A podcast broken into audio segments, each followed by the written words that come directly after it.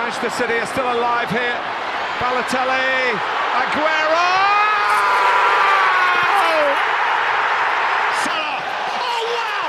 Oh! That is beyond special.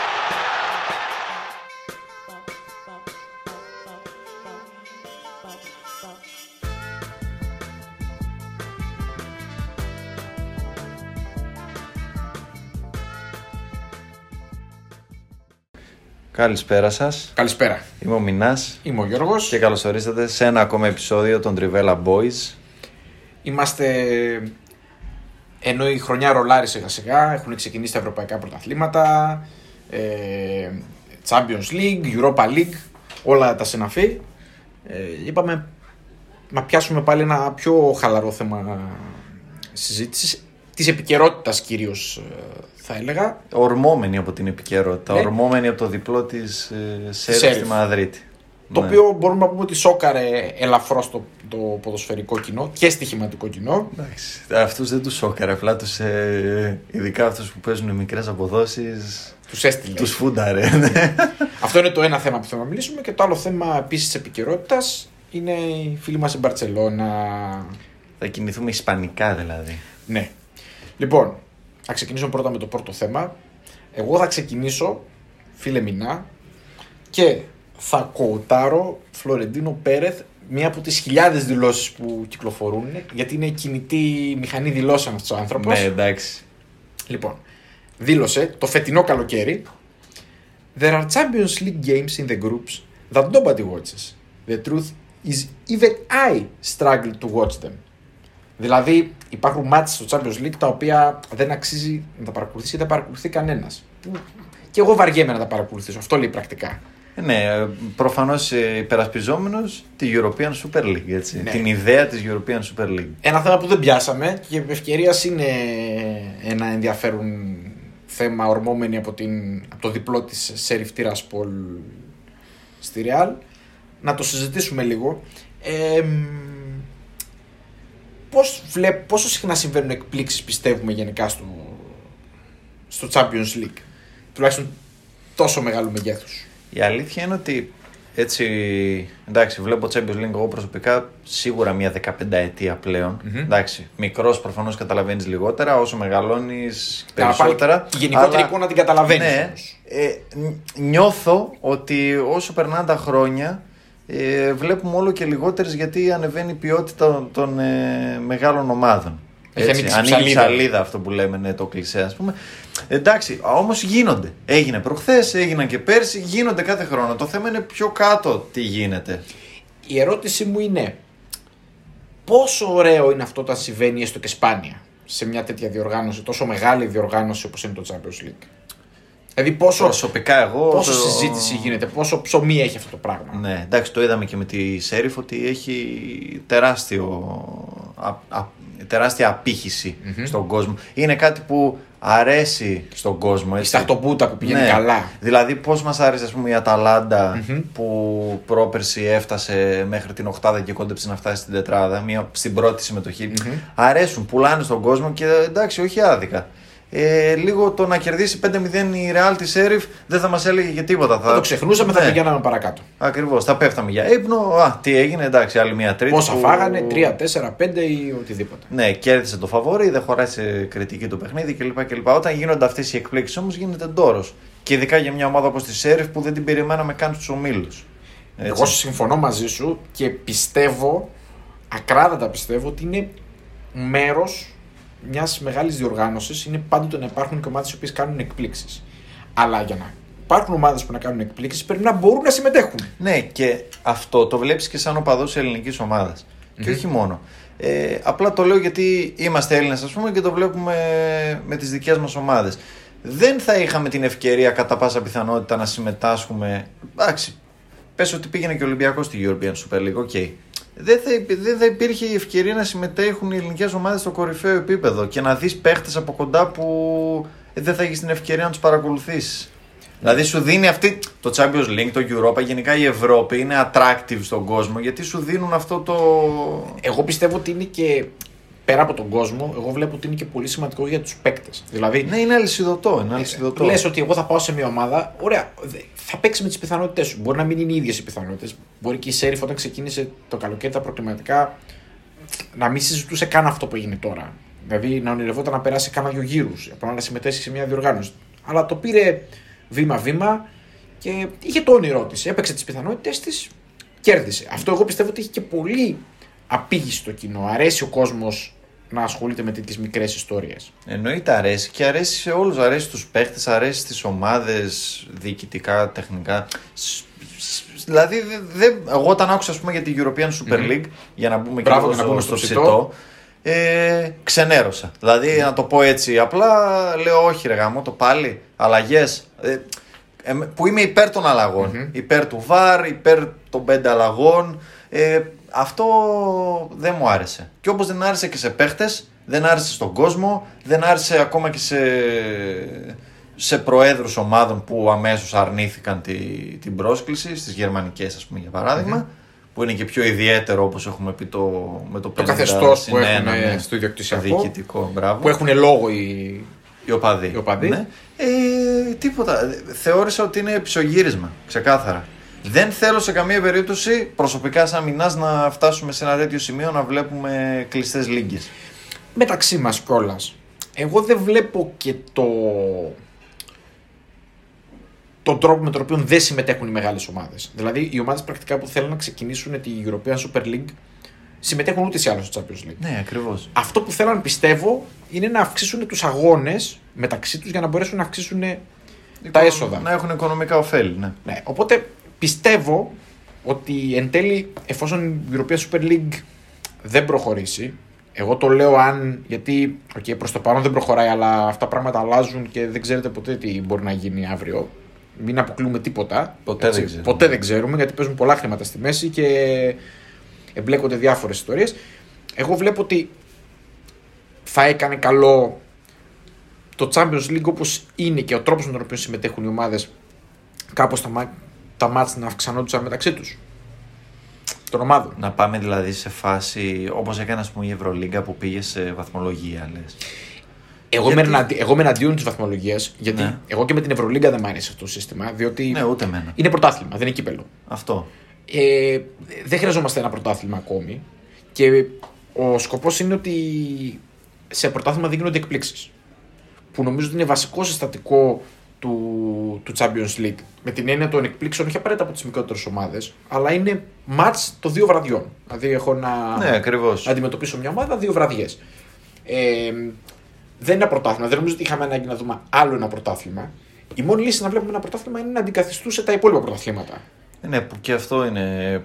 Είμαι Το εντελώς οποίο κατά. πρακτικά Ναι, δεν, και δεν, δεν γίνεται, συμβαίνει. εντάξει, ναι. Δεν συμβαίνει διότι το ποδόσφαιρο είναι, έχει κοινωνίες αναχώρα ευρύτατες. Δεν είναι ότι έχει τρεις ομάδες κάθε χώρα, Ναι, ή πέντε ή ακριβώς. έξι, εφτά. Ακριβώς. Είναι τοπικές κοινωνίες οι οποίες ζουν από το ποδόσφαιρο. Ε, απλά νομίζω ότι θα προχωρήσει η UEFA σε μια αναθεώρηση του, του Champions League μετά από μερικά χρόνια, το 24 νομίζω, Ναι, αν ναι. δεν κάνω λάθος. Νομίζω ότι θα αυξήσει τα μάτς στη φάση των ομίλων. Θα κάνει λίγο μεγαλύτερους τους ε, ομίλους. Εντάξει, και αυτό πάλι πότε- δεν νομίζω ότι θα ευνοήσει όμως τις μικρότερες. Εγώ νομίζω ότι είσαι από το ανάποδο, δεν τι ευνοεί καθόλου. Ε, ναι, αυτό λέω. Θέλω να πω ότι θα όσο βλέπουμε πιο- ακόμη λιγότερες εκπλήξεις στο, Ε, στο μέλλον. Είπαμε, στο μπάσκετ 8-9 στις 10 φορές κερδίζει ο καλύτερος. Στο ποδόσφαιρο δεν ισχύει αυτό. Αλλά όσο πιο πολλά μάτς παίζει μια καλή ομάδα με μια κακή ομάδα, τόσες περισσότερες πιθανότητες έχει η καλή να επικρατήσει εν τέλει. Ναι, Έτσι φυσικά. δεν είναι. Ε, οπότε και αυτό ευνοεί τους, ε, τα κορυφαία κλαμπ. Είναι που είναι η φάση ε, ότι εντάξει από τις τέσσερις υπάρχει μία που είναι σάκος του box που δεν το βλέπουμε φέτος ευτυχώς. Εγώ νομίζω ότι έχει ακόμα. εκλείψει πολύ συχνά. Δηλαδή, πολύ λίγες ομάδες συμβαίνει αυτό πλέον στο Champions League. Δηλαδή, Ναι. μία ή δύο ομάδες το χρόνο νομίζω είναι πλέον. Ναι, απλά περι... δεν περιμένεις ρε παιδί μου ότι... ε, Δεν θα είναι ανταγωνιστική εννοείς. Ναι, δεν περιμένεις ότι θα περάσει. Καλός ή κακός. Αυτό που γίνεται με τη Σέριφ ή αντίστοιχα αυτό που γίνεται με την παρσελωνα δεν το περιμέναμε. Το Ναι, είχαμε είναι πει και στο εκπλήξεις, preview. είναι Ναι, εκπλήξεις. Είναι εκπλήξεις και είναι καλό που υπάρχουν. Θετική έκπληξη η Σέρι, αρνητική η Μπαρσελόνα. Ναι. Αυτό και τη συζητάμε κιόλας, έτσι. Αυτό όμως που γίνεται ε, σ- πα- παράδειγμα στον όμιλο Chelsea, Juventus, Malme, Zenit, ε, που καλώ ή κακός θα περάσουν οι δύο και η Zenit θα είναι τρίτη και η Malme τέταρτη. Που το έχουμε είναι δει το ήδη από τη αναμενόμενο. δεύτερη αγωνιστική. Δηλαδή δεν περίμενε κανένας από τη Malme ότι α, θα περάσει. Βέβαια Ναι. κανένας δεν περίμενε και από τη Σέρφ. Απλά αυτό είναι που λέμε, ότι θα γίνει η έκπληξη, δεν θα γίνει σε όλους, θα γίνει μία, δύο. Εντάξει. Ε, απλά αυτό δεν πιστεύω ότι με την αύξηση των, παιχνι... των ε, παιχνιδιών θα, ευνοηθεί, θα ευνοηθούν οι μικρές. ναι, σε οκ. καμία περίπτωση. Εγώ νομίζω ότι το μόνο που θα γίνει είναι απλά να κερδιθεί χρόνος ώστε να ησυχάσουν ε, οι μεγάλοι, να τους δοθούν ακόμη μεγαλύτερη πρόσβαση σε έσοδα. Εγώ πιστεύω ότι η ψαλίδα συνεχίζει και μεγαλώνει. Μεγαλώνει γιατί είναι αλυσιδωτό αυτό που είπα. Θα περνάνε οι μεγάλοι, λιγότερες εκπλή... περισσότεροι αγώνες σημαίνει λιγότερες εκπλήξεις. Τι σημαίνει αυτό, ότι θα βλέπουμε τους ίδιους και τους ίδιους στους 16, στους 8 και ύστερα κλπ. κλπ. Εντάξει, εξάλλου και το Champions League και με τη σημερινή του μορφή, ουσιαστικά 26 θέσεις είναι κλειδωμένες πριν ξεκινήσεις. Ε, ναι, αυτό, αυτό. Δηλαδή, ουσιαστικά το, δεν το έχουμε συνειδητοποιήσει, αλλά οι ομάδες που παίζουν προκριματικά Champions League, ας πούμε και οι ελληνικές ομάδες που παίζανε και με δύο μέχρι πρόπερση, Ναι. ε, ουσιαστικά ο πρωταθλητής παίζει για τέσσερις θέσεις και ο δευτεραθλητής παίζει για δύο θέσεις. ναι, έτσι είναι. Είναι ακραία δύσκολο Είναι, είναι αν το όντως. σκεφτείς. Και μάλιστα εμείς φυσικά ως Έλληνες φιλάθλοι το θεωρούσαμε και πολύ απλό. Στην πραγματικότητα είναι ακραία δύσκολο το να είναι- περάσει από αυτή τη διαδικασία. Πλέον δεν είναι απλό. Εμείς, ε, εδώ εγώ πρόλαβα χρονιές και προφανώς και εσύ που μπαίνανε δύο ομάδες απευθείας στον όμιλο ελληνικές. Βεβαίως. Ε, Και υπήρξε και χρονιά με τρεις ομάδες. Ναι, δηλαδή δεν έχουμε φτάσει σε σημείο να θεωρούμε κατόρθωμα το να μπαίνει μία. Αλλά γιατί με μια European Super League να στερηθεί ε, αυτή την ευκαιρία ή οποιαδήποτε ελληνική, ε, η Σέριφ, η Μάλμε κλπ. κλπ. Και φυσικά είναι και πρόσβαση στα έσοδα. Εφόσον είσαι αποκομμένος από όλα αυτά, δεν Ακριβώς. θα μπορείς ποτέ την ψαλίδα να την καλύψεις ή τέλος πάντων να είσαι πιο ανταγωνιστικός Έτσι σε είναι. όλη αυτή τη διαδικασία. Έτσι είναι, έτσι είναι. Ωραία, εντάξει, συμφωνούμε ότι είμαστε εναντίον της. Ε, της Είμαστε European Super εναντίον League. και εγώ είχα χαρεί πάρα πολύ γιατί είδα τεράστια αντίδραση και από. Ε, Από άνθρωπους που δεν αθλητές. περίμενες, έτσι. Ναι, εγώ δεν το περίμενα ότι θα γινόταν αυτή η έξαρση Κι εγώ και η η αλήθεια εναντίωση. είναι. Ε, Νομίζω ότι υπήρχε πολύ μεγάλη συσπήρωση και από κλαμπs που δεν περίμενα και από ανθρώπους από κλαμπs που δεν περίμενα. Δηλαδή πέρα από φιλάθλους που τους βλέπουν πιο και ρομαντικά Ναι. και άνθρωποι που είναι τεχνοκράτες είπαν ότι ήταν εναντίον αυτού του εγχειρήματος. Μα άμα μιλάμε για επεκτατισμό, ας πούμε, στο ποδόσφαιρο, δεν είναι... αυτά είναι όλα αντίθετα σε αυτό το πράγμα. Η επιτυχία του Champions League είναι δεδομένη και όσο θες να, να δοκιμάσεις κάτι καλύτερο υπάρχει ο κίνδυνος να τον γκρεμίσεις μόνος σου. Δηλαδή Ναι. όσο κοιτάς πιο ψηλά υπάρχει πάντα το, το σενάριο να κάνεις κάτι λάθος και να γκρεμίσεις όλο αυτό το οικοδόμημα το οποίο έχει χτιστεί χρόνο με το χρόνο. Δηλαδή για και επ' ευκαιρίας έχω κάνει εδώ και μια λίστα με μερικές εκπλήξεις να αναφέρουν που έχουν γίνει στην ιστορία του, του Champions League στα πολύ γρήγορα. Αχα. Ε, εγώ θυμάμαι την εποχή που πρωτοξεκίνησε το Champions League, δηλαδή από τη μορφή που ήταν πρωταθλητριών και έγινε Champions League. Το πρωταθλητριών, να πούμε για όσους δεν γνωρίζουν, πριν πάρει τη μορφή των ομίλων, ήταν knockout αγώνες. Ήταν ένα κύπελο. Πώς είναι το κύπελο Ελλάδας, πώς είναι το κύπελο Αγγλίας. Διπλή αγώνες μέσα έξω, κλήρωση και. Ναι, παίζαν ναι, μόνο ναι. οι πρωταθλητές Ναι. στην αρχή. Και στη συνέχεια δημιουργήθηκε το Champions League, το οποίο ήταν ένα κύπελο με πιο πολλά μάτς που είχε ομίλους που περνούσαν μετά νοκάουτ. Αυτό το πράγμα γιγαντώθηκε σιγά σιγά. Δεν έγινε σε μία μέρα. Δηλαδή στην αρχή ξεκίνησε με 16 ομάδες, μετά με 24, μετά με 32. Μετά δεκτών βάλανε κάποιες πιο πολλές ομάδες από πρωταθλήματα πιο προηγμένα. Και σιγά σιγά ανέβηκε το προϊόν. Αυτό έχει χτιστεί σιγά σιγά. Εγώ πιστεύω ότι είναι πολύ εύκολο να γίνει κάτι λάθος σε αυτά τα πειράματα που ετοιμάζει η UEFA Ναι. Με υπό την πίεση των ομάδων και να γίνει κάτι λάθος. ναι, να μην βγάζουμε και την UEFA απ' έξω στο συγκεκριμένο θέμα. Φυσικά. Είμαστε κατά της, Σου- της ε, European Super League, αλλά και η UEFA βλέπουμε ότι πουσάρει, να το πω έτσι, προς αυτή την κατεύθυνση. Μα είναι και η FIFA εμπλεκόμενη. Γιατί Ναι. αυτοί οι δύο δεν. Όπου Βλέπουμε και τώρα και το, προκύψει και το καινούργιο θέμα με το Μουντιάλ κάθε δύο χρόνια. Ναι, ναι, ναι, ναι. Εντάξει. Και Άλλο σε αυτό- ανέκδοτο πάλι. Και σε αυτό βλέπω ε, αντίδραση, γιατί εντάξει, οι παίχτε δεν είναι ρομπότ. Εγώ αυτό έχω- είναι το πρώτο εγώ και έχω απλό ένα- επιχείρημα. Εγώ έχω ένα φόβο ότι γενικώς η European Super League με κάποιον τρόπο είναι εκτίμησή μου, δεν έχω κάτι τέτοιο, ότι δεν θα προχωρήσει με οποιοδήποτε τρόπο. Μακάρι. Εγώ φοβάμαι ότι το παγκόσμιο κύπελο ανά δύο χρόνια Ναι, θα προχωρήσει. το βλέπω και αυτό. Βέβαια, να πω ότι κάθε πρόταση που γίνεται δεν είναι εντελώς λάθος. Παραδείγματος χάρη. Καλή ώρα τώρα. Από Δευτέρα έχει εθνικές ομάδες. Για μένα είναι εγκληματικό τα παράθυρα των προκριματικών των εθνικών ομάδων.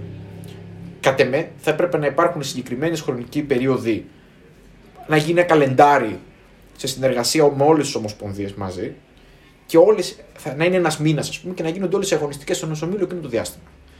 Χωρίς να χρειάζεται να σπάμε κάθε δύο μήνες, κάθε τρεις μήνες, δύο μάτσε εδώ, δύο μάτσε εκεί. Και πιο τηλεοπτικό θα ήταν, και πιο εμπορικό θα ήταν, και πιο δίκαιο. Και θα μπορούσε να μπει και σε ένα μορφή καλενταριού. Δεν ξέρω πώς και από ποια Θα είναι και προϋπόθεση. πιο φαν για όλους, νομίζω. Και τηλεοπτικό προϊόν θα είναι καλύτερο. Σίγουρα. Και πιο, πιο solid θα είναι γιατί ε, όταν ε, τα προγραμματικά διαρκούν 1,5 χρόνο α, άλλα ρόστερ τώρα, άλλα ρόστερ εκεί, άλλα ρόστερ παραπέρα. Ναι. Και αυτό οι παίχτε ταλαιπωριούνται, δηλαδή τώρα φεύγουν από την ομάδα και οι ομάδες ταλαιπωριούνται. Και οι παίχτε και οι ομάδες και εθνικές. Ειδικά με περίοδο, σε περίοδο κορονοϊού. Οπότε, εντάξει, ας πούμε, παραδείγματος χάρη, το Nations League για μένα είναι κάτι προαιρετικό. Δεν, θα, δεν είναι υποχρεωτικό να υπάρχει. Ναι. Καταλαβαίνω για ποιο λόγο δημιουργήθηκε. Ε, αντί των φιλικών ουσιαστικά. Μπράβο. Αυτό ουσιαστικά είναι Ναι. το concept. Οκ. Θα μπορούσε να γίνουν και εθνικές ομάδες ένα. Να μπει στο καλεντάρι μιας συγκεκριμένη, συγκεκριμένος ημερολογιακός μήνας και να μπουν όλα τα ματς των προκριματικών εκεί. Να γίνονται σε ένα διάστημα ενός μήνα, δεν ξέρω πόσο, 6 εβδομάδες, 5 εβδομάδες, αναλόγως. Ναι, νομίζω δεν αρέσει και σε κανέναν το international break, ούτε στους παίχτες. Θα προτιμούσαν σίγουρα να παίξουν Μα- μα χαλάει- συνεχόμενα. Καταρχήν, χαλάει η ρουτίνα τους. Πρέπει να πάρουν το αεροπλάνο, να πάνε στις χώρες τους. Μετά από τις χώρες τους να πάνε σε χώρες ακραίες. Γιατί μην ξεχνάμε ότι δεν είναι όλα και Ευρώπη, παίζουν κάποιοι στην Αφρική. Ακριβώς. Είδαμε Κάποιοι τι είναι στην έγινε. Λατινική Αμερική. Πλέον έχουμε COVID. Έχουμε πολλά θέματα. Τώρα ξεφύγαμε από το θέμα μας, αλλά θέλω να πω το ότι και η FIFA είναι εμπλεκόμενη στο συγκεκριμένο θέμα και η UEFA και οι ομάδες. Και είναι αρκετά εύκολο να γίνει κάτι λάθος και αυτό όλο το πράγμα να καταρρεύσει. Το στερέωμα, ναι. Ναι, ήδη, ήδη οι αγώνες νομίζω ότι είναι πολλοί. Δηλαδή Ναι, ναι, ναι. ναι. είναι too much. ναι. Δεν λέω εγώ να τους μειώσουν, αλλά τουλάχιστον να μην τους αυξήσουμε παραπάνω. Εγώ αυτό λέω. Και δεν υπάρχει λύση σε αυτό. Δηλαδή, τι να κάνεις, να, να αυξήσεις τις, αυξήσαμε τις αλλαγές στα παιχνίδια. Οκ. Το οποίο είναι μια, για μένα είναι από τις καλύτερες αλλαγές που έχουν γίνει, έστω και κατά λάθος λόγω COVID. Ναι. Εμένα είναι μια, μια, δια- μια διαδικασία που έγινε πάρα πολύ καλή. Και εγώ το θεωρώ. Μα σου είπα, είμαι Και υπέρ. με σωστό τρόπο που λέμε με τρεις διακοπές, έτσι. Συμφωνώ, εννοείται. Για να, μην, εντάξει. για, να μην γίνει, για να μην γίνει abuse αυτός ο κανονισμός και το χρησιμοποιούν για καθυστερήσεις. Μα δεν χαλάει η ροή. Δεν Βεβαίως, χαλάει η ροή. βεβαίως. Σε καμία περίπτωση. Και για να πω και αυτό που ήθελα για την UEFA, Ναι. βλέπεις ότι πάει στα πλαίσια της European Super League, πήγε μάλλον με το να καθιερώσει το ότι οι τέσσερις ή τρεις πρώτες αντίστοιχα από τα κορυφαία πρωταθλήματα να μπαίνουν απευθείας στον όμιλο και να μην παίζουν προκριματικά. Δηλαδή, χάνεις και στα προκριματικά το τέτοιο της έκπληξης που λέγαμε, για να πάμε και στις ε, εκπλήξεις. Είναι αυτό που είπες, είναι 26 ομάδες fix Εγώ, στον όμιλο. εγώ έχω αποδεχθεί αυτή τη διαδικασία. Δεν μ' αρέσει. Ναι, είναι και απ' την άλλη. Θα έρθει κάποιος και θα σου πει Εντάξει, ρε φίλε, Θέλω τι να- θα κάνουμε, θα, μειώ... Θέλουμε να διασφαλιστεί η εμπορικότητα του προϊόντος. Αυτό. Εγώ το καταλαβαίνω. θα πέσει και η ποιότητα του προϊόντος. Ναι, το Άμα καταλαβαίνω. έχεις πέντε σέριφ Μπράβο. στους ομίλους. Γιατί θέλει και μια σωστή αναλογία. Και επειδή προφανώς okay, δεν μπορούμε και να το μαγειρέψουμε, δεν μπορούμε να διαλέξουμε, Ε, ναι. έχει γίνει αυτή η διαδικασία. Δεν μου αρέσει, αλλά να πω ότι δημιουργεί μια μεγαλύτερη εμπορικότητα στο προϊόν και όντως, όσο προχωράει η διοργάνωση, φαίνεται η διαφορά. Ότι δεν υπάρχουν ομάδες οι οποίες είναι κακές. ναι. Πολύ σπάνια συμβαίνει αυτό. Οπότε, οκ, το δέχομαι. Αλλά μην φτάσουμε και στο άλλο, στο άλλο άκρο που παίζουν με συμβόλαιο όλες οι ομάδες που γίνεται στην Ευρωλίγκα στο μπάσκετ. Το άλλο άκρο είναι το ότι δεν θα βλέπαμε ας πούμε, ποτέ την Αταλάντα στο Champions League. Ναι. Ένα, ένα Ναι, ναι, πολύ ναι, ναι. χαρακτηριστικό Ναι, ναι. παράδειγμα. Ναι, ναι. Θα ήταν fix η Μίλαν, η Ίντερ, η Juventus και μία ακόμα Ιταλική, όποια θέλετε βάλτε, τη Ρώμα, δεν ξέρω. Όσοι κλείναν το συμβόλαιο Ναι. τους τέλος πάντων. Και δεν θα είχε ποτέ η ο- μια ομάδα από το εγχώριο πρωτάθλημα να κάνει μια πολύ, ή δύο ή τρεις πολύ καλές σεζόν και να μπει στους ομίλους. Εγώ συμφωνώ μα, σε αυτό που λες. Ναι. Λοιπόν, να πούμε γρήγορα κάτι ματσάκια που έχω σημειώσει εδώ πέρα και να πάρουμε στο δεύτερο φλέγον θέμα γιατί βλέπω ότι ο χρόνος περνάει και δεν το έχουμε πιάσει. Λοιπόν, έχω σημειωμένα τα εξής. Λοιπόν, Μπάτε Μπορίσοφ Μπάγκερ Μονάχου 3-1 2 Οκτωβρίου του 2012. Δεν ξέρω αν το θυμάσαι καθόλου αυτό το μάτς. Οριακά. Είμαι... Μου λέει, μου με λέει Ριμπερί. πολλά. Με Ριμπερί. Με Ριμπερί. Bayern. Ναι, Με ναι, ναι, Ριμπερί. ναι. Μεγάλη έκπληξη γιατί η Bayern ήταν πολύ καλή ομάδα εκείνη τη, τη, τη φουρνιά. Η Μπάτε βέβαια παραδοσιακά δεν είναι στους ομίλους τότε.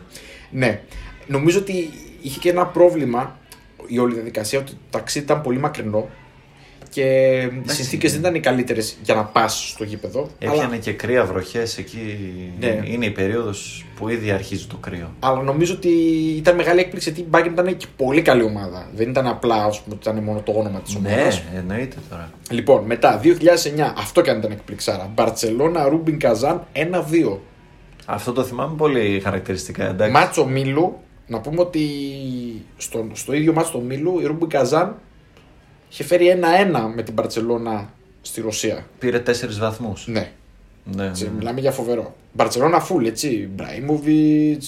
Ε, όλοι μέσα. Νομίζω είναι τη χρονιά που είχε αποκλειστεί από την ντερ του Μουρίνιο. Ναι, Αυτή δεν ναι, είναι. ναι. ναι. Και είχε, το είχε πάρει εν τέλει Ναι, ναι, ναι. η Ίντερ στο. Είναι το, Με την Bayern. είναι το μάτσο που παίζει ο Μπραήμοβιτ με, το, Ναι, ναι, ναι, ναι. ναι. με την Μπαρσελόνα. Και η Ρούμπιν με Τσόρι Ντομίγκε. Βεβαίως. Φορ. Επιθετικός μπροστά. Ωραίος παίκτης.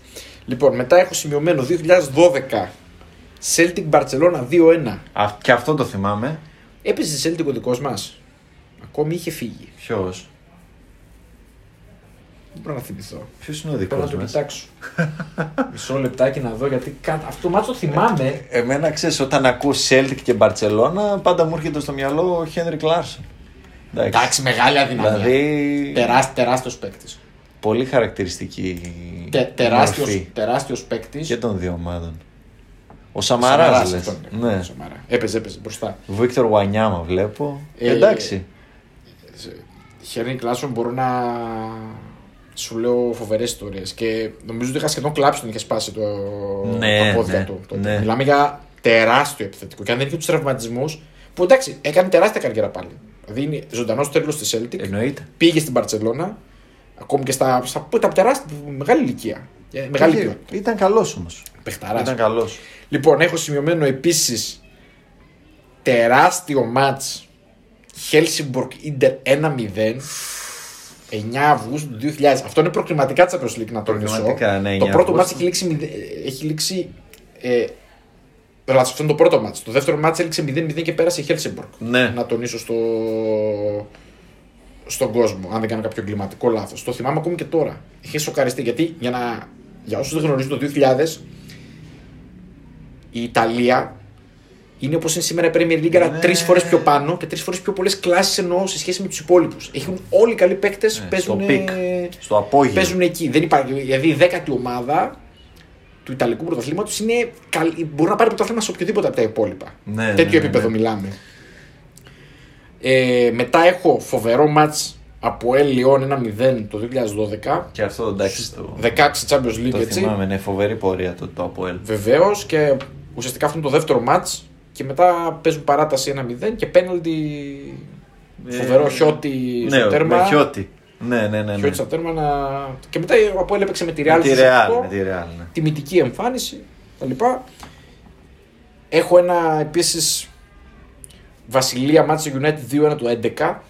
Να πούμε ότι είναι μάτσα αποκλεισμού αυτό στον όμιλο. Δεν είναι ένα, το, το σημειώνω γιατί είναι ένα μάτσα το οποίο τελικά Δεν προχώρησε η ο- United. είναι το τελευταίο μάτσα και η Βασι- η Βασιλεία με νίκη περνάει. Ναι, ναι. Οπότε νικάει και αφήνει έξω το United. Πολύ σημαντικό. Με Μάρκο Στρέλερ, αν δεν κάνω λάθος. Ναι, ναι, βέβαια. Βέβαια, εκείνοι έχει- έχουν αρχίσει και τα παρατράγουδα στην, στη Manchester United. Είναι σε μια. Τόσο βέβαια είναι ακόμη με Sir Alex Με Ferguson. Sir Alex, ναι. Αλλά δεν είναι η ομάδα του παρελθόντος η full. Κάνουμε κάτι τέτοια, κάτι περίεργα, κάτι περίεργες σκηνές. Και μετά έχω επίσης σημειωμένη δύο, μ- δύο μάτσα από την ίδια χρονιά, τα οποία δεν μπορείς να πεις ότι είναι εκπλήξη άμα τα ακούσεις, αλλά θα πούμε γρήγορα το setting. Το ένα είναι το Monaco Real 3-1, Quarter Finals 2004 Champions League, Ωραία. το οποίο είναι επίσης μάτσα αποκλεισμού. Ε, Η Μονακό πήγε τελικό και έχασε από τη. Για το πρώτο μάτσα την έχει Porto. λήξει 4-2, Με Άκη Ζήκο. Βεβαίως. Ναι. Ε, μεγάλη έκπληξη. Ζιουλί. Με, σε- με Σαβιόλα. Σαβιόλα. Σαβιόλα και, και, και Ζιλί μπροστά. Και... Ναι. Εντάξει, μετέπειτα Βαρσελόνα. Ναι. Και την ίδια χρονιά έχουμε το Deportivo La Coruña Μίλαν 4-0. Να τονίσουμε ότι η Μίλαν εκείνη την εποχή μάλλον είναι η καλύτερη ομάδα στον κόσμο. Εντάξει, και η Ντέπορ ε, ομαδάρα. Πολύ καλή ομάδα. Ναι. Όχι στο επίπεδο βέβαια της Μίλαν. Όχι, και να πούμε εντάξει. ότι ο πρώτος αγώνας είχε λήξει 4-1 υπέρ της Μίλαν. Και επειδή το θυμάμαι πολύ έντονα, ιδιαίτερα το πρώτο μάτ, είχε λήξει 4-1 υπέρ της Μίλαν. Ναι. Και άμα έβλεπες το μάτ, ήταν σαν να την είχαν λυπηθεί την Ντεπόρ. Δηλαδή θα μπορούσε να λήξει 7, Fair play. 8, λες. 9. Ναι. Δηλαδή ένα τέτοιο νούμερο.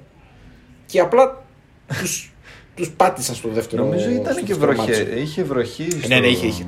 Στο Είχε. Ρεαθόρ. Είχε, είχε. Μπήκε πάρα πολύ δυνατά η Λακορούνια και την ευνηδίασε πάρα πολύ τη Μίλαν. Της έβαλε δύο γκολ και μετά την, την ένιωσε μια τεράστια πίεση χωρίς λόγο η Μίλαν. Με, με παιχταράδες πίσω. Δηλαδή έχασε Ναι. την ψυχραιμία τη που είναι κάτι πολύ, πολύ σπάνιο. Ε, εντάξει, εγώ επιμένω πάντως ότι όλα αυτά τα αποτελέσματα που συζητάμε και κοιτάμε θεωρώ ότι αν εξαιρέσεις το, το ΑΠΟΕΛ και, το Χέλσι, και τη Χέλσινγκμποργκ, νομίζω ότι το, η νίκη της Σέριφ Τιρασπόλ είναι μεγαλύτερη έκπληξη. Τεράστια. Είναι τεράστια. Γιατί είναι και εκτός έδρας. Ναι, Δεν είναι πολλά εκτός έδρας. Αν νομίζω τη Συμφωνώ. Ρουμπίν είπες. Της Ρου- της Ρουμπίν, της Ρουμπίν ήταν εκτός μόνο. Ναι. Καμία άλλη. Βλέπω βέβαια τις εκπλήξεις τι κάνουν βόρειες. Εντάξει, πέρα από το ΑΠΟΕΛ. Εντάξει, να πούμε ότι γενικά παίζει Ρωσία, ρόλο. Λευκορωσία ναι, παίζει ρόλο και- οι και καιρικές συνθήκες, συνθήκες. ναι. Το κρύο, καμιά φορά παίζει το γήπεδο. Ναι. Ρόλο. Α πούμε, πολύ συχνά οι ελβετικές ομάδες έχουν Πλαστικό. πλαστικό. Και οι Σουηδικές. Και οι Σουηδικές. Ε, οπότε παίζει ρόλο. Επίσης, η Χέλσινγκμποργκ όταν απέκτησε την ντερ, κλασικό πρόβλημα, Ναι. το οποίο το διόρθωσε με τα χρόνια η Ιταλική Λίγκα. Ε, ξεκινήσει το πρωτάθλημα αργά της Ιταλίας. Ενώ της Σουηδίας ήταν σε full ρυθμό. Ναι, ναι, ναι, ναι. Δηλαδή, οκ, δεκτό ότι η διαφορά ποιότητας ήταν τεράστια. Υπάρχουν όμως κάποια μικρά έτσι tips να το πω που hints μάλλον Ναι, τα οποία ουσιαστικά μείωναν την ψαλίδα της διαφοράς ποιότητας των ομάδων. ναι Ωραία, εγώ πάντως πιστεύω ότι για να κλείσουμε το συγκεκριμένο θέμα, ότι μακάρι να βλέπουμε εκπλήξεις τέτοιες. Δεν είναι για χόρταση. Πρέπει να συμβαίνουν σπάνια για να τις ευχαριστιόμαστε, για να τις Ακριβώς. συζητάμε, για να μας αρέσουν, αλλά πρέπει να υπάρχουν αυτές οι ομάδες. Όπως ήταν η Midland, όπως είναι η Bate- η Μπάτε Borisov πριν κάποια χρόνια. Ομάδε που μπαίνουν, μπαίνουν στους ομίλους. ε, τακτικά ναι Κάνουν καμιά εκπληξούλα, κάνουν και την εμφάνιση. είναι, τους. είναι, είναι η μαγεία είναι μέσα στη μαγεία της Και διοργάνωσης να υπάρχει αυτό. πάντα η ελπίδα ότι μπορείς να παίξεις αυτή τη διοργάνωση. Όποιος και να είσαι. Να Μα είσαι αυτό λέω. Αυτό ο λέω στην κολοβός και αρχή. να φεύγεις από τον Παναθηναϊκό ή ο Αθανασιάδης. ή ο Αθανασιάδης και να πηγαίνεις σε μια ομάδα και να ελπίσει να υπήρξει πάντα την ελπίδα ότι μπορεί να παίξει Champions League. Εγώ πιστεύω ότι μετράει πολύ σαν κίνητρο για όλους τους ε, Το είχα, το είχα αναφέρει νομίζω και ήταν το πρώτο πράγμα που σκέφτηκα όταν ε, είδα την εμφάνιση του Αθανασιάδη που είχα πει σε άλλο pod. Είχα διαβάσει τις δηλώσεις του που έλεγε ότι είναι το όνειρό μου παίξει στον Περναμπέου γιατί μου παδό τη Ρεάλ. Και πήγε μέσα στον Περναμπέου και όχι απλά έπαιξε. Τους κοίδεψε. Ναι, έκανε 10 saves, κέρδισε και βγήκε MVP. Εντάξει. Είναι, είναι μοναδικέ Ναι. στιγμές. Για να Δηλαδή, ποδοσφαιριστή τι να είναι. Εντάξει, είναι αυτό που λέμε στιγμές ζωής. Είναι μαγικό αυτό. Και ειδικά όταν πας, είναι τρομερό το συνέστημα γιατί φεύγει, πας ας πούμε από το Ναδύρ στο Ζενίθ. Ναι, ναι, ναι. Έτσι. Ναι, ναι. Διωγμένος από την Ελλάδα, από την ΑΕΚ ουσιαστικά, ε, κακός τερματοφύλακας κλπ. Και, και, και πας στη Μολδαβία και κάνεις ε, Βρίσκεις το κατάλληλο περιβάλλον. όργια. Ναι. Ναι, ναι. Λοιπόν, να πιάσουμε το δεύτερο θέμα. Πάμε στην Μπάρτσα. Πάμε στην Μπάρτσα. Εντάξει, για να πω την αλήθεια, Ναι. Είχαμε, το είχαμε κάπως συζητήσει όταν μιλούσαμε για το, για το Ισπανικό πρωτάθλημα το καλοκαίρι. Ωραία. Πίστευες φίλε Μινά ότι θα τα πράγματα θα πήγαιναν τόσο χάλια ακόμη και με Κούμαν; Όχι, ε, αλήθεια. Δεν, για τον Γκούμαν είχα αρνητική έτσι, στάση, αλλά όχι, δεν περίμενα αυτό το πράγμα. Σε καμία περίπτωση. Εντάξει, μιλάμε για τραγωδία έτσι. Ε, εντάξει, κοίταξε. Όταν κάναμε το, το preview, νομίζω δεν είχε φύγει ο Μέση. Μμμ. Ε, μάλλον όχι, είχε φύγει, αλλά εγώ φανταζόμουν την Παρσελώνα ακόμα και χωρίς το Μέση Μμμ. ε, σε καλύτερη κατάσταση από αυτό το πράγμα. Η Μπαρτσελώνα πλέον δεν είσαι σίγουρος, είσαι σίγουρος ε, ότι δεν μπορεί να κερδίσει εύκολα κανέναν. Ναι. Αυτό. Ή δεν είσαι σίγουρος ότι δεν μπορεί να κερδίσει Η πτώση, η κανέναν πτώση εύκολα. της είναι απίστευτη. Και εγώ νομίζω ότι το πρόβλημα είναι πολλαπλό. Εντάξει, σίγουρα είναι πολλαπλό, όχι νομίζω, σίγουρα είναι πολλαπλό. Ε, νομίζω ότι το μεγαλύτερο πρόβλημα της Μπαρτσελώνα, το οποίο αν δεν το λύσει, δεν θα, δεν θα δει προκοπή, είναι ότι λειτουργεί λάθος συνολικά στην οργανισμός. Δηλαδή, εγώ βλέπω λάθη λειτουργίας σε όλους τους τομείς και σε όλα τα επίπεδα. Δηλαδή, μην το ρίχνουμε μόνο στο κούμα. Όχι, δηλαδή, όχι, τώρα ένας εννοείται. προπονητής, Εννοείται, τι. αυτό που. Καλά. Δεν πιστεύω ότι μπορεί να του κακό ο Κούμαν σαν προπονητής. Διότι. Εντάξει. Για κάποιον περίεργο λόγο φέτος έχω δει πιο πολύ Μπαρσελόνα από ό,τι προηγούμενα χρόνια. Έχω δει σχεδόν όλα τα μάτια της. Τα μάτια της Μπαρσελόνα είναι ταλαιπωρία. Το οποίο Ναι. okay, μπορεί να έλεγες ότι κάποιες φορές η ομάδα δεν είναι τόσο καλή, δεν είχε ταχύτητα ή είχε προβλήματα στην άμυνα και τέτοια. Αυτό το πράγμα που βλέπεις τώρα δεν είναι συνοθήλευμα παιχτών οι οποίοι παίζουν, απλά γεμίζουν την μπάλα, κάνουν πάση μεταξύ τους χωρίς νόημα κοντά. Δηλαδή, προχθές με την Μπενφίκα είχαν 200 πάσει παραπάνω. Ξέρω. Δεν τις κάνεις. Είναι ένα μίξ ε, stars, πρώην stars τύπου Πικέ Μπούσκετς που βρίσκονται στη δύση της καριέρας τους. Και οι οποίοι είναι προβληματικοί. Και ο Πικέ πλέον είναι αρνητικό asset, να το πω έτσι. Ο Πικέ δεν έπρεπε να παίζει καταρχήν. Ναι, ναι, ε, εντάξει. Δεν έπρεπε να παίζει. Δηλαδή το καταλαβαίνω, ας πούμε, ότι παίζει για τη φανέλα, αλλά όχι. Δεν δίνει τίποτα, δυστυχώς. Ε, Βλέπεις άγουρους πιτσιρικάδες οι οποίοι έχουν το potential. Δηλαδή ο Γκάβι, εντάξει, κλείθηκε και στην εθνική Ισπανία σε όλο Έχει αυτό. πολύ Αλλά- καλό υλικό η Μπαρσελόνα στα μικρά. Δεν σου, δεν σου λέω ότι έχει το καλύτερο υλικό που έχει κάνει ποτέ. Αλλά οκ, δεν υπάρχει κα- καμία διαδικασία, δεν υπάρχει κατεύθυνση από τον πάγκο, Ρε, εσύ, δηλαδή δεν έχουν οδηγίες. Δεν είναι μόνο. Ε, είναι αυτό που είπες ότι και άλλος να έρθει και ο. Δεν ξέρω ποιος, ο Γκαγιάρδο να έρθει που για μένα είναι καλό fit σαν προπονητής από τη River. Ε, είναι, οργανι... είναι θέμα οργανισμού. Ξεκινάει από την κεφαλή. Δηλαδή ήρθε ο Λαπόρτα και πιστέψαν όλοι ότι το κλαμπ θα αναστηθεί. Εγώ θέλω να κάνουμε μία ερώτηση, την οποία δεν έχω σίγουρη απάντηση. Ναι. Μήπως επέστρεψε στην κανονικότητά της η Μπαρσελόνα. Και Μμμ. μήπως αυτή είναι η Μπαρσελόνα που είναι το πραγματικό της DNA και όχι αυτή η εικόνα που έχει μάθει ο περισσότερος κόσμος. Στο μέση αέρα, ας πούμε. Ναι. Ροναντίνιο Παύλα Μέση έρα. Ναι, Δηλαδή, εγώ ναι, νομίζω ναι, ότι από εκεί σωστά, ξεκίνησε σωστά, η ναι. αλλαγή. Αλλά ναι, νομίζω ότι γιγαντώθηκε με το Μέση. Σε, σε δυσθεώρατα επίπεδα νομίζω η Μπαρσελόνα.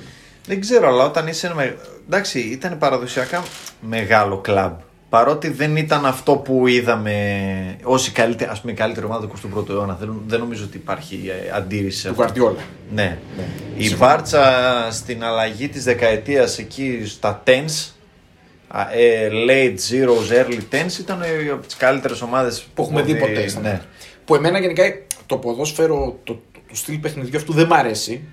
Αλλά μπορώ να, δεν μπορώ να πω ότι αναγνωρίζω ότι είναι η καλύτερη ομάδα που έχει περάσει και η πιο αποτελεσματική και δεν, δεν το συζητάω καν. Εγώ έχω ένα φόβο ότι η Μπαρσελόνα επέστρεψε στις πραγματικές της ρίζες. Γιατί για να πω μια ιστορία στους ε, στους νεαρότερους φίλους μας, οι οποίοι είναι πιθανότερο να μην θυμούνται την Μπαρσελόνα προ-Μέση, προ-Ροναντίνιο εποχή, να πω ότι η δεκαετία 90 ναι. και αρχές Όουζ, κυρίως δεκαετία 90 βέβαια, η ομάδα κάνει κάποια σκαμπανεβάσματα, είναι ένα roller coaster ε, σε αποτελέσματα. Ε, έχοντας αιμονές, παίρνοντας κακούς παίκτες, ε, κάνοντας κακές μεταγραφές, πανταλώντας λεφτά χωρίς λόγο, ε, αλλάζοντας προπονητές, καλά, αλλάζοντας τερματοφύλακες που βλέπαμε νωρίτερα πριν το pod και γελούσαμε. Δεν θυ- Εγώ δεν θυμόμουν τους κακούς τερματοφύλακες που έχουν περάσει από τη Ναι. Μπαρσελόνα.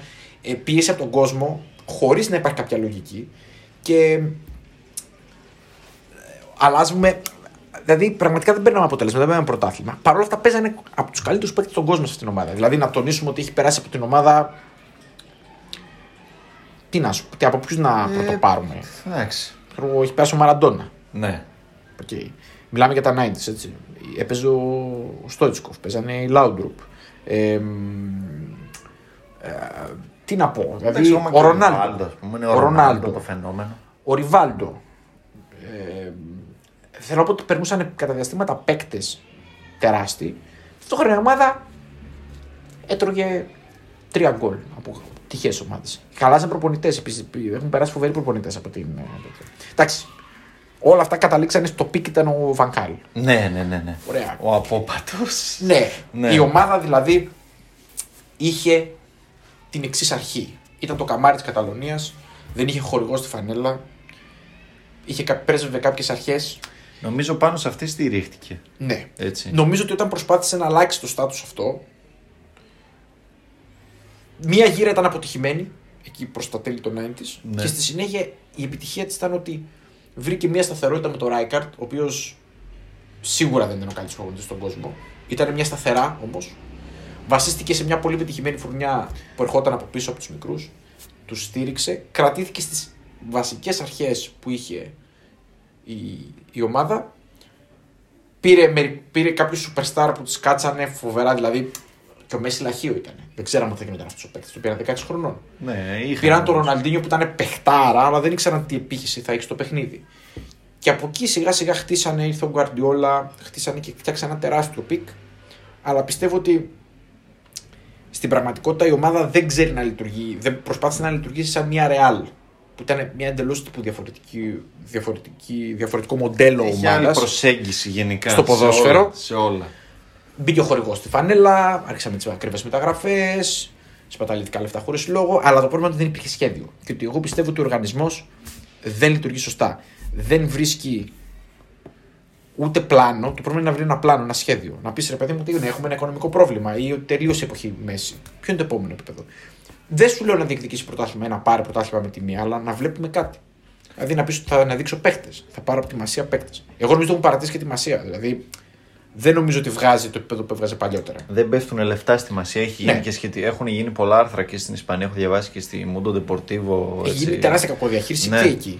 Δεν ε, πέφτουν λεφτά, τους παίρνανε παίχτες μέσα από τα χέρια άλλες ομάδες ή θέλανε από μικρούς να τους φέρουν στη μασία τύπου 12-13 ετών και τους παίρνανε άλλες γιατί τους προσφέρανε καλύτερες και συνθήκες και λεφτά και τα πάντα και στην οικογένεια και στο, στο παιδί και τους έχανε. Ε, έχει γίνει πολύ ντόρο για αυτό το πράγμα και τώρα πάει σιγά σιγά, αλλά νομίζω με ανορθόδοξο τρόπο να βγάλει. Βεβαιασμένα. Ό,τι έχουμε από τη μασία και κάνει διαφορά στη β' ομάδα να το βάλουμε Ναι, κατευθείαν ναι, ναι, πάνω να το, να να το παίξει. φορσάρουμε ουσιαστικά, Ναι. να το βάλουμε το έτσι θέλω, χωρίς πλάνο, χωρίς σχέδιο. Και όταν βάζεις 4, 5, 6 παιδιά μαζί και έχεις απέτηση ή ανεβάζεις τον πύχη επειδή πριν 10 χρόνια βγήκε ο Ινιέστα πριν 15 ή ο Τσάβη και Να ο είναι η Μέση και ο επόμενη- Μπούσκετς και ο, Πι, και ο Πικέ και Να είναι οι όλοι. επόμενοι αντίστοιχοι παίκτες. Ναι, και ανεβάζεις Χωρίς τόσο πολύ τον προδιαγραφές. πύχη όταν παίρνει ο Φατί το 10 ε, χωρίς λόγο ουσιαστικά γιατί να δώσεις ένα παιδί που έχει ένα πολύ σοβαρό τραυματισμό αυτή τη, αυτό το βάρος. Όσο καλός και να είναι και ακόμα και. Που είναι εξαιρετικός παίκτης. Ναι, φοβερός. Άλλο αυτό. Είναι μια άλλη συζήτηση Φοβερός. αυτό. Εγώ το λατρεύω προσωπικά σαν Και παίκτη. εμένα, κι εγώ κι εγώ. Αλλά. Είναι μια δεν άλλη ξέρεις. συζήτηση αυτό. Ναι. Το σημαίνει ότι και το κλαμπ το γκέι. Ακριβώς. Δεν, δεν υπάρχει λόγος να κάψει αυτά τα παιδιά. Η Μπαρσελόνα βιάζεται να ξαναφτιάξει αυτό που είπες στο μοντέλο το ότι πάμε να βγάλουμε μια γενιά με 6-7 πάρα πάρα πολύ καλούς παίχτε από τη Μασία και να ξανανεύουμε στην κορυφή έτσι και να λέμε Α, η Μπάρτσα με τη Μασία κλπ. κλπ. Θέλει χρόνο αυτό, καλός ή κακός. Οι μεταβατικές περίοδοι δεν περνάνε σε μία, δεν είναι μία και δύο σεζόν και τρεις, ειδικά όταν φεύγει ο Μέση. Και- Κάποτε θα ερχόταν, είναι αυτό που λένε πολλοί και το ασπάζομαι κι Κύκλος. εγώ. Κάποτε ναι, θα έκλεινε ο κύκλος έκλεινε. του Μέσι. Μετά τι κάνουμε, δεν, είχε, δεν υπήρχε καμία πρόληψη. Εγώ πιστεύω ότι όλες οι ομάδες θα παθαίνανε ένα σοκ αν έφευγε ο Μέσι. Θα είναι μεγάλο σοκ. Προφανώς. Το θέμα είναι ότι εγώ βλέπω ότι τα λάθη του ένα δεν δέχεται το άλλο και δεν βλέπω τον τρόπο με το οποίο αυτό πράγμα κάπως θα, θα έρθει σε μια ισορροπία. Δηλαδή, έχουμε πρώτον οικονομικό πρόβλημα. ναι, Οκ. Δυσκολευόμαστε να δηλώσουμε τους παίχτε στην, ε, στη Λα Λίγκα. μα από εκεί ξεκινάμε. Ωραία. Ε, παίζουν κάποιοι μέσα γυρασμένοι, οι οποίοι και καταλαβαίνω το. Έχουμε πρόβλημα με τον προπονητή.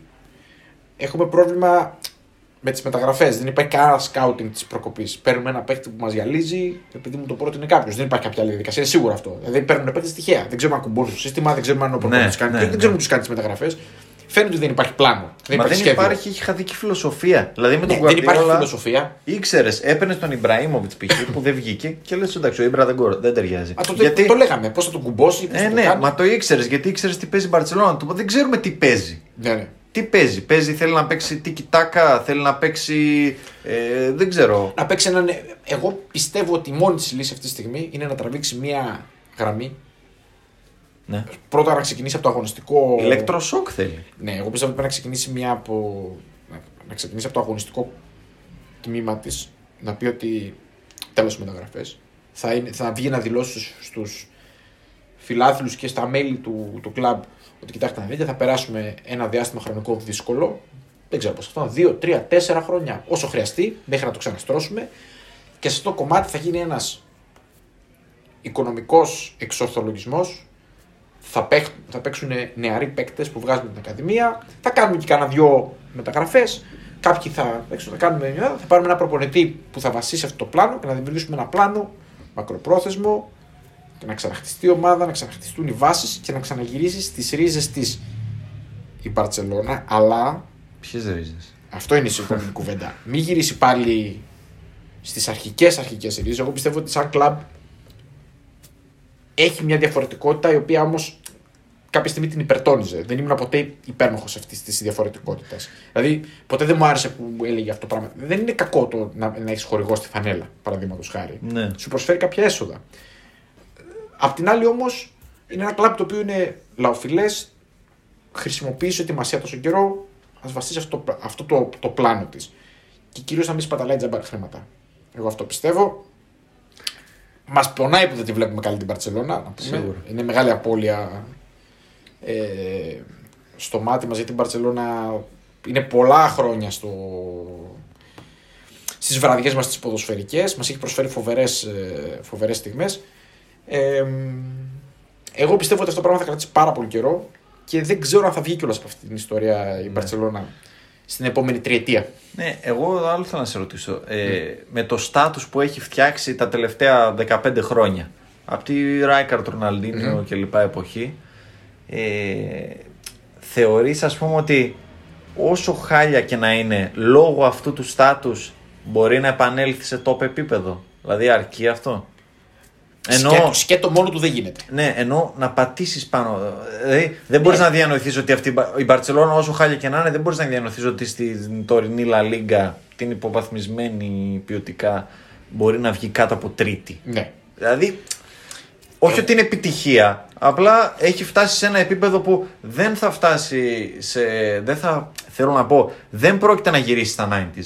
Όσο Ναι. κακή και να Αυτό είναι, λέω κι εγώ. δεν πρόκειται να γυρίσει στα 90s. Αυτό που συμβαίνει τώρα είναι μια τάση προς τα εκεί. Αυτό είπα κι εγώ. Ναι. Δηλαδή είναι μια προσπάθεια να γυρίσουμε εκεί. Δεν, πι- δεν πιστεύω ότι θα γυρίσει εκεί. Πιστεύω ότι άμα γυρίσει μια τέτοια κατάσταση θα καταστραφεί η Μπαρσελόνα. Δηλαδή δεν υπάρχει ενδιάμεση κατάσταση. Δεν πιστεύω ότι θα γίνει αυτό.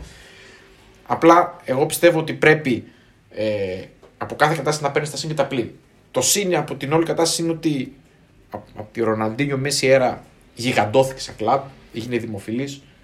Πρέπει να το εισπράξει αυτό το πράγμα.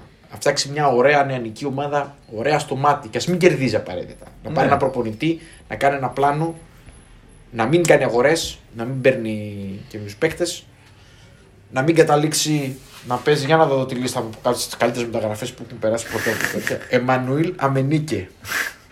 Νιγηριανός επιθετικός. Ένα γκολ 19 συμμετοχές. Ωραία.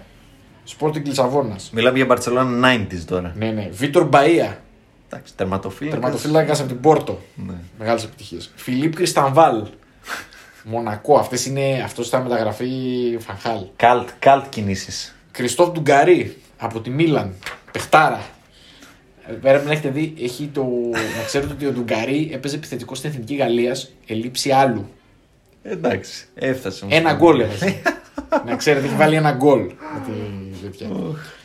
Ρουστού, τερματοφύλακας για όσους δεν ξέρουν. Άλεξ Σόγκ, Εντάξει, πρόσφατο παράδειγμα. Δεν θα αναφέρω τίποτα άλλο. Θέλω να πω ότι γενικώς όλες οι ομάδες κάνουν πατάτες μεταγραφές. Νομίζω πάντως ότι το ποσοστό μεταγραφικών επιτυχιών της Μπαρσελόνα είναι πάρα πολύ χαμηλό. Διαχρονικά θα πω εγώ.